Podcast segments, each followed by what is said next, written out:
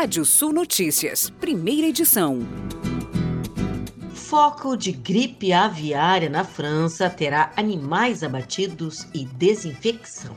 Autoridades francesas informaram que ainda não se sabe exatamente qual é a cepa que infectou os animais, mas que todos serão abatidos de antemão para evitar que a doença se espalhe. A última semana de novembro começa com os mercados abatidos pelo tombo da última sexta-feira, dia 26, e investidores apreensivos com o avanço do Omicron, nova variante da Covid-19. As bolsas, na ocasião, desabaram em um dia de baixa liquidez, com sessão em Nova York reduzida após o feriado de ação de graças. Em um pregão de poucas horas, Dow Jones e SP 500 e Nasdaq caíram mais de 2%. Mas as bolsas europeias sentiram ainda mais, caindo entre 3% e 5%. O Ibovespa caiu mais de 3%, selando mais uma semana negativa. O principal destaque da agenda de indicadores internos sai na próxima quinta-feira, dia 2 de dezembro, o PIB brasileiro, referente ao terceiro trimestre de 2021. Os analistas do Itaú preveem estagnação em relação ao segundo trimestre e crescimento de 4,3% na comparação com o mesmo período do ano passado, que ainda estava fortemente impactado pela pandemia. No PIB do terceiro trimestre, segundo o Itaú, o setor agrícola deve apresentar retração de 5,4%. A indústria deve permanecer estável e o setor de serviços pode apresentar uma expansão de 1,4% na comparação trimestral. Os analistas dizem que, a, que o setor de serviços está em declínio, enquanto a fonte de crescimento marginal é a normalização do setor de serviços.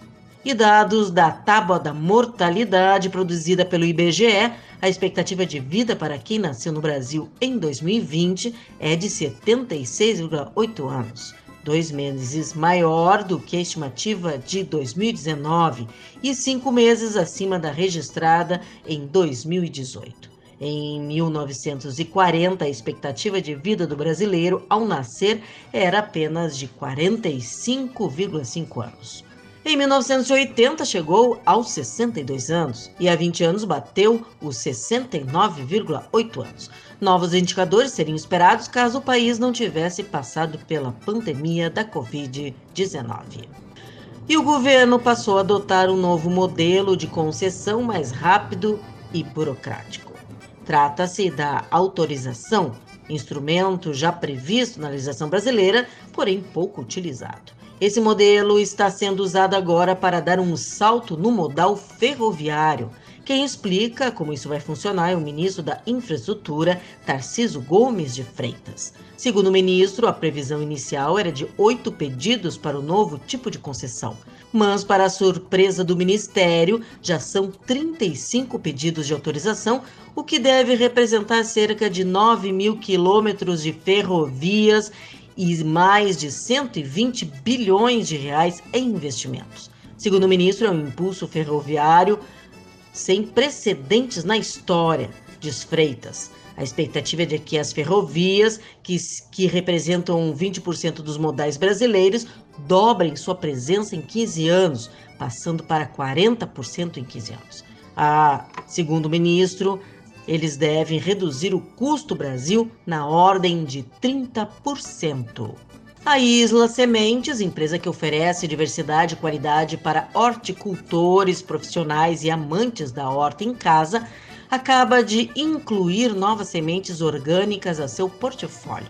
A empresa pioneira na produção de sementes livres de agrotóxicos com centenas de cultivares disponíveis, agora amplia seu portfólio em sementes orgânicas, chegando a 24 cultivares disponíveis.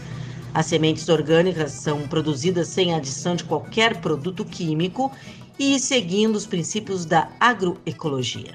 Para identificar as sementes orgânicas, procure o selo or Produto Orgânico Brasil, no canto esquerdo superior das embalagens. O novo produto contribui com um dos importantes propósitos da empresa, o de incentivar as pessoas a terem uma alimentação equilibrada e hábitos de vida mais saudáveis. em dois anos, recebendo assistência técnica e gerencial em bovinocultura de leite do Senar, Mato Grosso do Sul, o produtor Eliese Américo multiplicou seus indicadores de produtividade após orientação da nutrição das vacas na propriedade localizada em Itaquariá. Esse é o caso de sucesso da série Hashtag Transformando Vidas. No início das visitas técnicas, o cenário a produção diária era de 48,5 litros de leite. Após as recomendações, o indicador saltou para 159,3 litros de leite por dia, um aumento de 228%. Esses resultados são reflexo do ajuste do manejo nutricional dos animais, sem alteração no tamanho da área, apenas intensificando as áreas existentes ajuste na reprodução com aumento da taxa de vacas em lactação de 66% para 79%. O INSS suspende 85 mil benefícios de auxílio-doença por falta de perícia. Ainda é possível fazer o agendamento após 60 dias da suspensão. Se a perícia não for marcada, o benefício será cancelado. E vamos aos destaques do portal radiosul.net.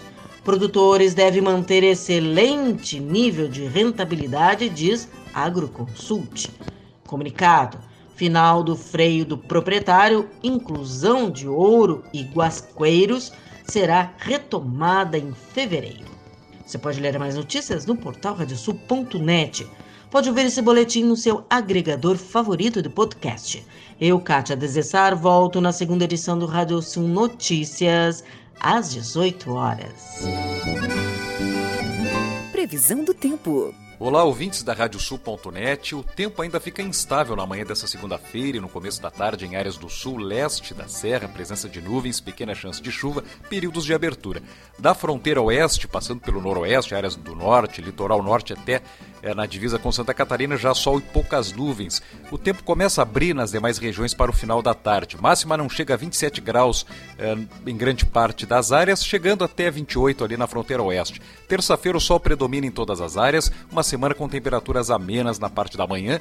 Nessa terça-feira, temperaturas entre 17 e 25 graus em Pelotas, 15 e 27 Santana do Livramento, 14 e 28 Santa Maria, 14 e 29 Juí, mínima de 14 e máxima de 23 graus em Caxias do Sul, temperaturas entre 16 e 29 graus em Porto Alegre.